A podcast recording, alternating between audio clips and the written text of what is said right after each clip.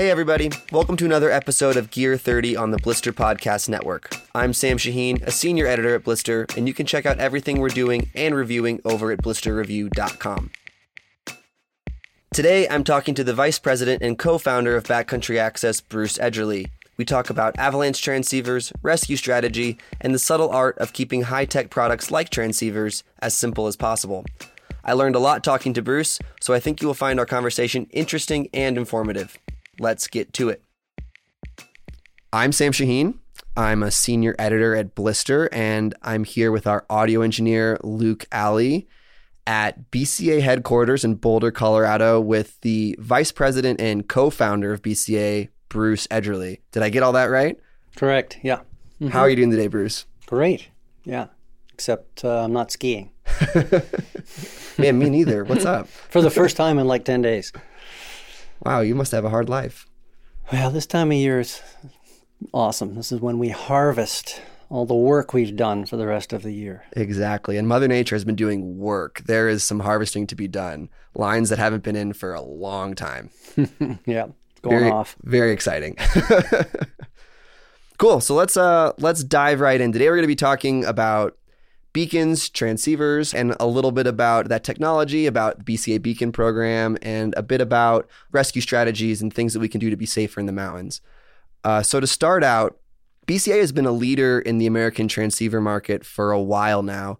Can you talk a bit about your philosophy to beacon design that has allowed BCA to make consistently good beacons over the years? Yeah, we keep it simple. You know, we, we try to keep our design focused on the 95 percentile of the users out there that are recreational and try not to get too distracted by the what we call boutique needs of mechanized guiding and other kind of specialized forms of uh, transceiver searching.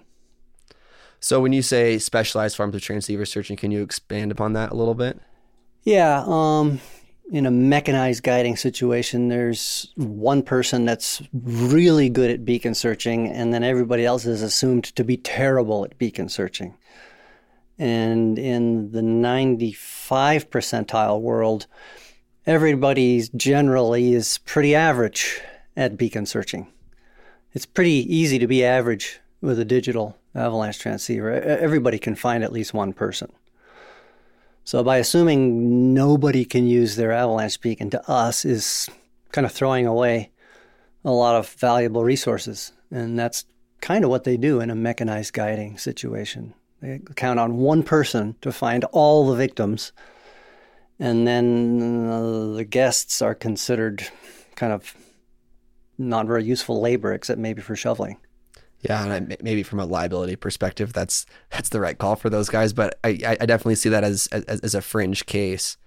So if I'm if I'm understanding right, basically it's the, the philosophy is to strip down the features to the features that are most important in a typical a typical rescue scenario that's that's not a guided or a mechanized party to keep things simple. Is is that more or less correct? Distance and direction to the closest person or two and um, you know no extraneous distracting icons that have to do with pulse rates and uh, how many exact burials there are and how far away they are and various mm, wi-fi settings and menu items uh, we try to keep away from that kind of stuff.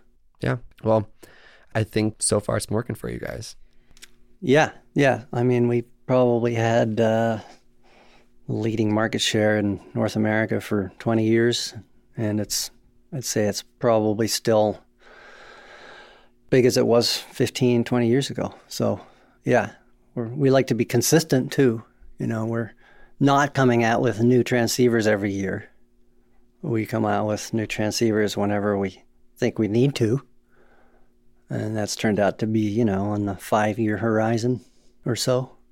Speaking of new transceivers, you guys just released a new beacon, the Tracker S. Uh, can you tell us a bit about that beacon and what sets it apart from your other beacon offerings? Well, we took our simple Tracker 3 and we made it simpler. um, basically, uh, you know, our Tracker 3 is our kind of our top of the line transceiver, and it, it does have quite a few features that are kind of tailored towards the fleet owners You know, like uh, we have a USB port that you can use for testing the fleet electronically and um, you know all the various functions and the transmit pulse rates and the kind of the interior things. So, and just just for clarification, you say fleet owners is that guiding services, rental operations, things like that? Exactly. Yeah. Yeah. So, I mean, most people don't need that. Um, so, our new transceiver, the Tracker S, is basically a Tracker 3 without a lot of those things. Uh, another thing it does not have is motion sensing, uh, which is used for um, automatic revert to transmit. So if you're searching and you get buried, there's a motion sensor in the Tracker 3 that will put it back in transmit mode if you don't move for a minute. Uh, we don't have that. We have a five minute timer. You know, just removing uh, unnecessary chips that most people don't need. Um, but if you want them, you can have Tracker 3. Um, and also, we're, we need to replace the Tracker DTS with a kind of a price point model because the Tracker DTS we're not offering anymore. So after 20 years, uh, we've discontinued it and now we're replacing it with the Tracker S. Okay. I'm assuming it's coming in at a decently lower price point than the Tracker 3 as well. Yeah, it's like uh, 50 bucks cheaper or so. And you guys are still offering the Tracker 2, correct? Yes. Yeah. Yeah, so that's kind of our workhorse transceiver. You know, that's something that a lot of the, you know, entry level, we'll sell a lot of Tracker 2 packages. And while we're on the subject of guiding, a lot of the guides will use the Tracker 3, but they might put their guests in Tracker 2. That's kind of a popular configuration just just for ease of use or yeah i mean the tracker 2 is just so um, intuitive. You know there's a big button that you pull out and it says pull to search. And you, you do that and it starts searching and the numbers are big and bright and loud. And you, there's no way you can't find somebody with that beacon. Which that's a good feature for a beacon to have right? Yeah. No way you can't find someone. Uh, yeah. Yeah. So you've performed a decent amount of research about avalanche safety. I've read a bunch of a bunch of your papers online. So I think we will go through a few few different questions about some of that. From your perspective, what are the one or two biggest things that the average ski tourer or splitboarder could stand to improve for their own and their group safety? Yeah, so yeah, we've thought about that a lot because uh, you know we we try not to get too focused just on transceivers. You know, we our goal is to do more than just make beacons; it's to save lives. So uh, we've looked at a lot of cases, and uh, you know, whenever somebody gets involved in an avalanche and there's a rescue situation, especially if they're using our gear, we'll try to get a hold of them and um, debrief with them and figure out how the product worked and what worked in their search process and uh, I'd say, you know, 10, 12 years ago, we we kept getting the same answer, and that was, oh, yeah, well, the beacon search took a minute or two. It was not that hard. And probing, and, you know, I, I, I hit the guy after like two two pokes in the ground. But the shoveling part was hell, and it took forever. And so that's when we started researching how to shovel better. And uh, we came out with the strategic shoveling concept. Okay. And then we took that a step further and, you know, decided, well, these airbags over in Europe sure seem to be working well. They're getting people to the surface, sometimes closer to the surface, not as deep. You know, they don't always get you right on the surface, but they definitely increase the probability of surviving. And um, so yeah, that's when we decided, well, we should make these things more accessible and available and easier to use and more affordable, so that Americans, so cheap American backcountry skiers, will use them. Which we all are. yeah. So uh, you know, we know our market. We know how cheap our friends can be. so yeah, that's uh, so we've kind of been through this evolutionary process where we're trying to get kind of more and more proactive. Like, okay, before it was all about rescuing, and then it was about staying on top with the uh, airbags. And now, uh, one of the things we've decided over the years is that communication is a big issue, and people not stopping in the right places and not communicating to the people down below tough weather conditions, big winds and um, rollovers. People are skiing steeper stuff nowadays. They're skiing longer pitches because their skis are so awesome. People are getting separated more than they used to. You know, you used to make 10 telemark turns and then you'd stop and then, you know, you could yell up to the guy, okay, come on down. But now, you know, people are straight lining stuff for a thousand feet. Because you can. Yeah. Um, so, in my opinion, if you don't have a radio, your comms are probably dysfunctional. Um, you're probably out of touch with each other a lot of the time. So that's why we launched the whole radio program. Sure. But I mean, you've heard about all the, you know, a lot of the high profile cases where, you know, in, in bigger groups, people aren't willing to speak up and there's a little less kind of intimate communication. I think that's a problem. You know, I think traveling around in, in groups bigger than four or five sometimes can start to get a little bit dysfunctional. So I would say that's an issue. Yeah, I, uh, I, I can speak to that. big groups, big groups can get can get scary quickly. Uh, so you you mentioned um, the idea of strategic shoveling. For for listeners who may not have a great sense of modern shoveling techniques, do you want to just give a brief overview of of what that looks like? Yeah, I mean, so the the basic concept is don't just dig straight down the, the probe uh, because by the time you get down to the victim, you're not going to have a whole lot of working room and you may just miss their airway and have to start all over again. The idea is to um, get an idea of how deep that person is and kind of adjust how big the so called excavation corridor should be. Nice. You term. know, yeah. um, you know, some people say back off one and a half times the burial depth. Um, you don't have to be that technical about it, but just generally, you want to take a step or two back. If it's less than a meter, okay, just dig down the probe because the hole's not going to be that hard to work with if it's that shallow. But uh, basically, you want to take a few steps back and dig into the hill. And yeah, so for clarity, that steps downhill from Downhill, the burial, yeah, burial not not uphill. I think Yeah. that's should be pretty clear. But Yeah, and then you want to start shoveling the snow to the sides first to kind of preserve the downhill area for when you're deeper. So when you throw it out the back, there's clearance there. Um, and then yeah, you just kind of trench in towards the victim, and then by the time you get there, you, you've got a nice platform to work with. And so if you need to do first aid or CPR, um, then you've got a nice platform instead of just this rabbit hole. Um, so yeah, there have been cases where people have said that that made the difference between the victim surviving and not surviving. Wow. Yeah, I think I think so many people go and take avalanche courses and focus on all sorts of things, you know, slope angles and aspects and avalanche forecasts and transceiver searches and all this stuff. And when we practice transceiver searches, we, you know, put a beacon in a buried in the snow or put it in like a Tupperware or in a backpack or something. And shoveling isn't something that people really practice that often. But when I was reading through your stuff, it kind of you know, it was it was very very clear that shoveling needs to be a more important part of avalanche education, or at least emphasized more and practiced more.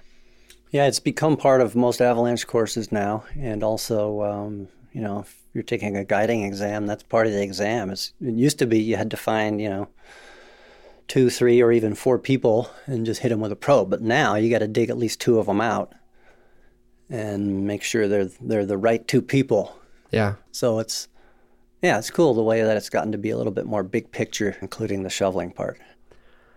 You've also performed some research specifically on multiple burial scenarios. Can you talk a bit about that research and those findings? Yeah, we've done a lot of research there just to see, you know, where we should focus our R and D and all our education materials. And so, I mean, and we're not the only people that have researched it. You know, they've done research in Europe, um, but generally speaking, the uh, the stats are that 85% of complete burials involve one victim, another 10% involve two, and then another 5% involve uh, more than two. So, one to two victims represents 95 percentile of all complete burials. So, if you can find one to two people, you're good. the other 5% we call boutique scenarios. Usually that's done basically as a series of single burials done in series or in parallel, hopefully, if you have more than one person. If you only have one person, you've got three people to find, Whew. somebody's not surviving. Nightmares. Unfortunately, yeah. yeah. So, I mean, if, if you focus on one and two victim scenarios, that's great. That's going to get you 95% there.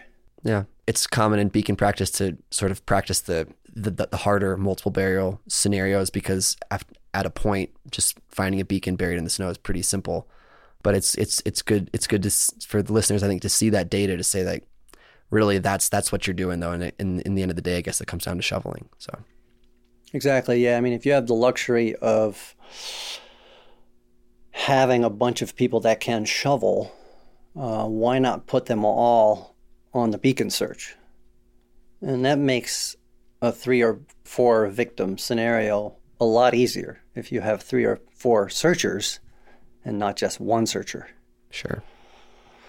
And that's something that you just don't see a lot of. You hear a lot of discussion, um, you know, all the guiding exams, et cetera, involve one person searching for three or four victims. Um, we like to teach people how to use their friends to beacon search in parallel in search strips, and you know, you can find four people all at the same time.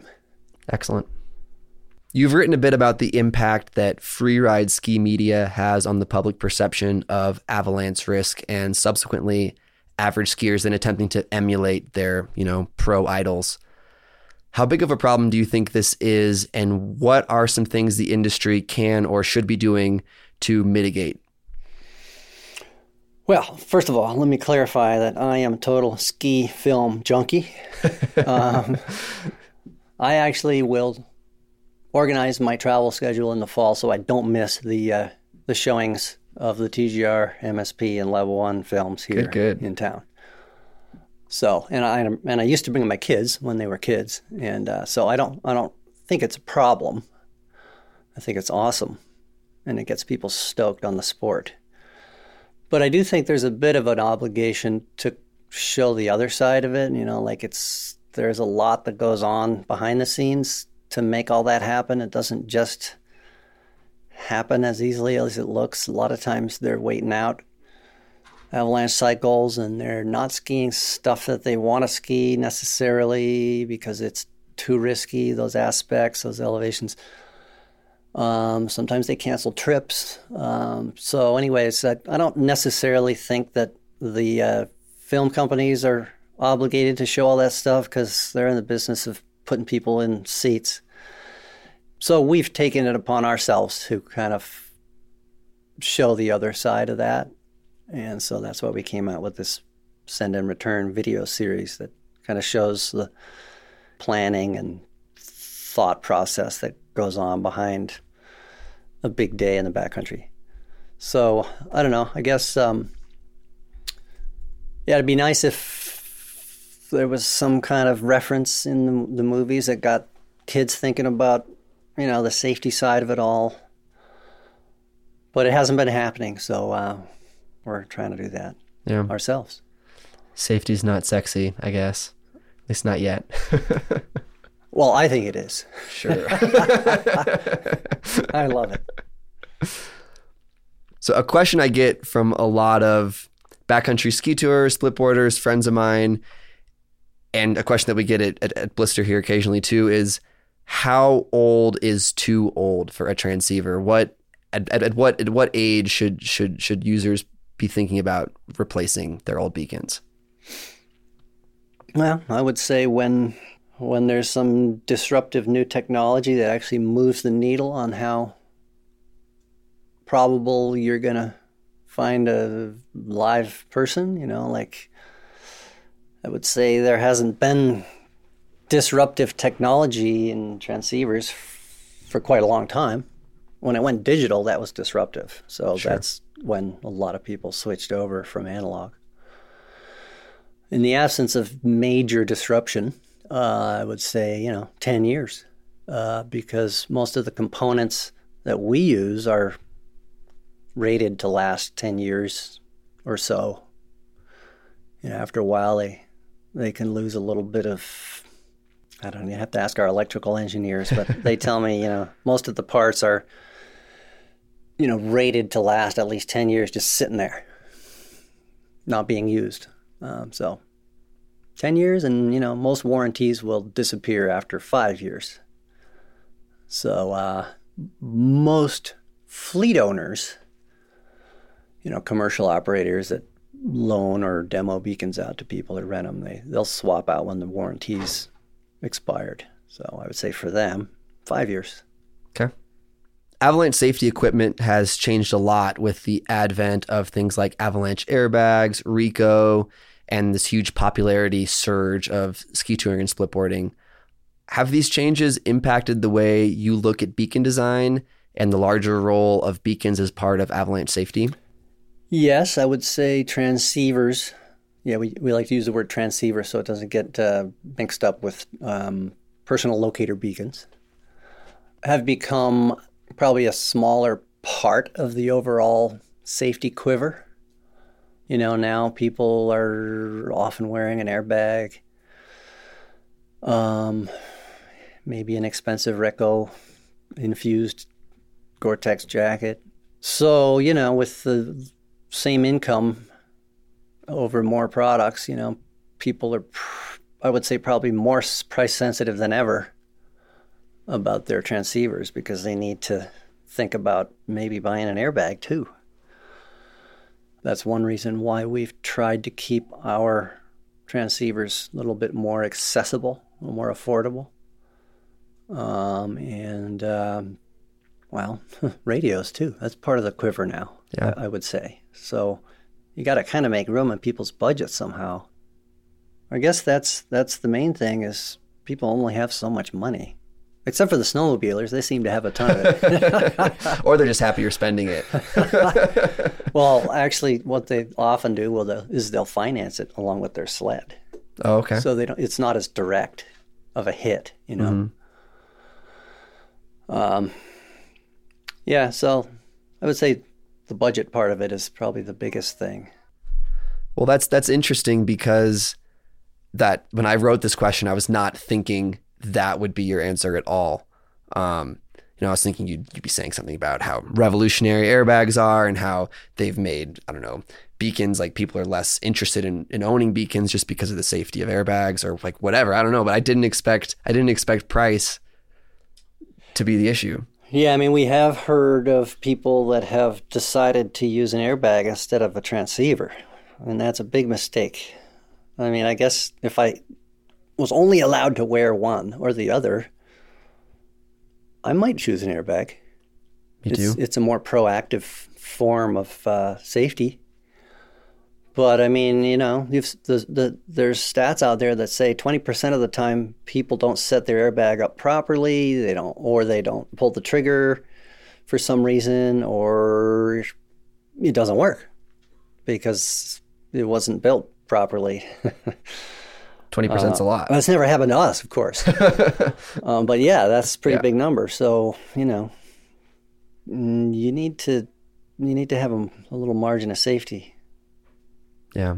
And Beacon is, uh, yeah, you got to have that's that's a given. It's really not an option. yeah, I, I I should hope so at least. So we've already talked a bit about this next question, but there's kind of there's kind of a tricky line to walk in beacon design. You know, beacons need to be extremely intuitive and easy and easy to use, but also powerful and feature rich tools for whatever whatever might might be needed. How how does how do you at BCA manage these seemingly mutually exclusive ideas? Well, with all of our products, we usually have two levels of um, sophistication uh, or features. you know, we'll have kind of a more of a recreational uh, targeted model and then more of a pro model. And so that's that's how we've done it. You know, I, I would say that we have often challenged the idea that a transceiver needs to be rich in features. Um, in fact, just to get back to the whole guiding thing, I'm sure we got off on that track, but it it does provide a you know, a good uh, end point for discussion. You know, like in a guiding exam in Canada, you're not allowed to use a lot of the features on your transceiver because they want to know that you can use your transceiver if those features aren't working. Mm-hmm. So I guess a, a, feature is valuable if it's going to increase the probability of somebody surviving and if it's not going to fail. Um, but a lot of the features that, that come out for various reasons don't always work 100% of the time. Um, one feature being marking. Mm-hmm. Uh, sometimes marking doesn't work um, because the overlapping signals sometimes will uh, make it difficult to mark one signal. Sometimes it'll mark both, or it'll mark one and then it'll come back once when there's an overlap. Um, so in that case, you know, that's a feature that's not that reliable. So you really should know how to beacon search without using marking, just by walking around in a pattern and picking off people as they get closer. Um, and that's how they do it in the, guiding exams. So, anyways, that's kind of how we do it. Is we stay, you know, we have two different feature sets and two different price points, and uh, have two different offerings. Our Tracker 3 is more feature rich, and our Tracker S is more of our recreational, uh, simpler unit. So that's what, that's what, the S stands for, by the way. Simple. Simple, yeah. Not sport or savvy sexy. or sexy. No. No. no, it's not that sexy unless you're a beacon nerd like me. Well, good. I'm not sure I wanted to know that you find the Tracker S sexy, but now we know. All right, Bruce. Um, what's the best question about beacon design or technology or usage or safety that I haven't asked you? Hmm, I don't know. I guess maybe what's the best way to practice using your transceiver would be one, maybe. Yeah, I mean, let's uh, let's talk about that. Well, I usually like to like at the beginning of a hut trip or something there will always be a, a kind of a beacon scenario.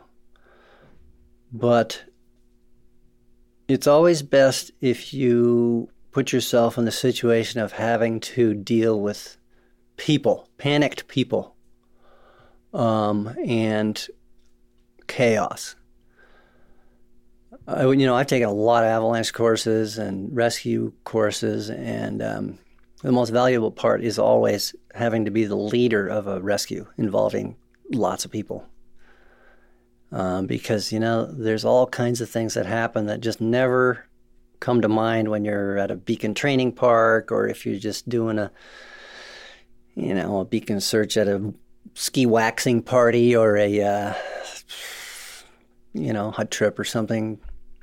But um, if you take a course, or let's say you're on a a hut trip and there's a guide, it's always best if there's a big scenario involving, you know, people that, victims that have transmitters on, victims that don't, um, surface clues, maybe even plant somebody in the group that didn't put their transceiver into search mode. And then you'll start seeing all the variables that can, can go wrong and really make things ugly. And I think that's the most valuable way to practice is to do big group searches where you actually have to coordinate people and you have to prioritize victims and you've got weird terrain to get through and you have to post hole and it's just not beacon searching in the grass on the football field. So I, if there's ever an opportunity to do that, I would just step right up and say, okay, I want to be the group leader. Yeah, I think that's valuable. I mean, you you touched on it a bit in your research that in addition to things like shoveling and various things that that the people don't necessarily think are going to be a challenging part of the rescue, the organizational part of it is is is is a really a really challenging thing, and I think that comes down to people and chaos, like like you mentioned. And so, emulating that, however hard that might be, I could imagine is very valuable. Yeah, even just pulling your probe out of your backpack. I've seen people take two minutes to do that. You know, it gets hung up in the zipper then you find out that you know one of the sections isn't uh, coming together because it's cracked, and then you know it's been in their backpack for four years and it's all rusted together. Yikes! Yikes! it's just it's, it's so much more involved. Just pulling the gear out, and you know things are iced up. You never think about that stuff when you're just focusing on beacon searching in the grass. Yeah, excellent. Well, I think um, I don't know about our listeners, but I know I learned a little bit from this conversation. I had a, had a great time talking to you, Bruce. Um, thanks for taking the time to sit down and and uh, go over some some some safety stuff, some some transceiver stuff, and yeah, thanks. Good. Well, I'll, I'll be glued to uh, blister gear reviews from now on. I'll be listening to the podcast every day when I go home from work. That's what we like to hear. That's what we like to hear. awesome. Thanks for listening, and if you're enjoying these episodes, we'd very much appreciate it if you would leave us a rating or some feedback in iTunes, and also spread the word to your gearhead friends. Thanks, everybody. Be safe out there, and we'll talk to you next week.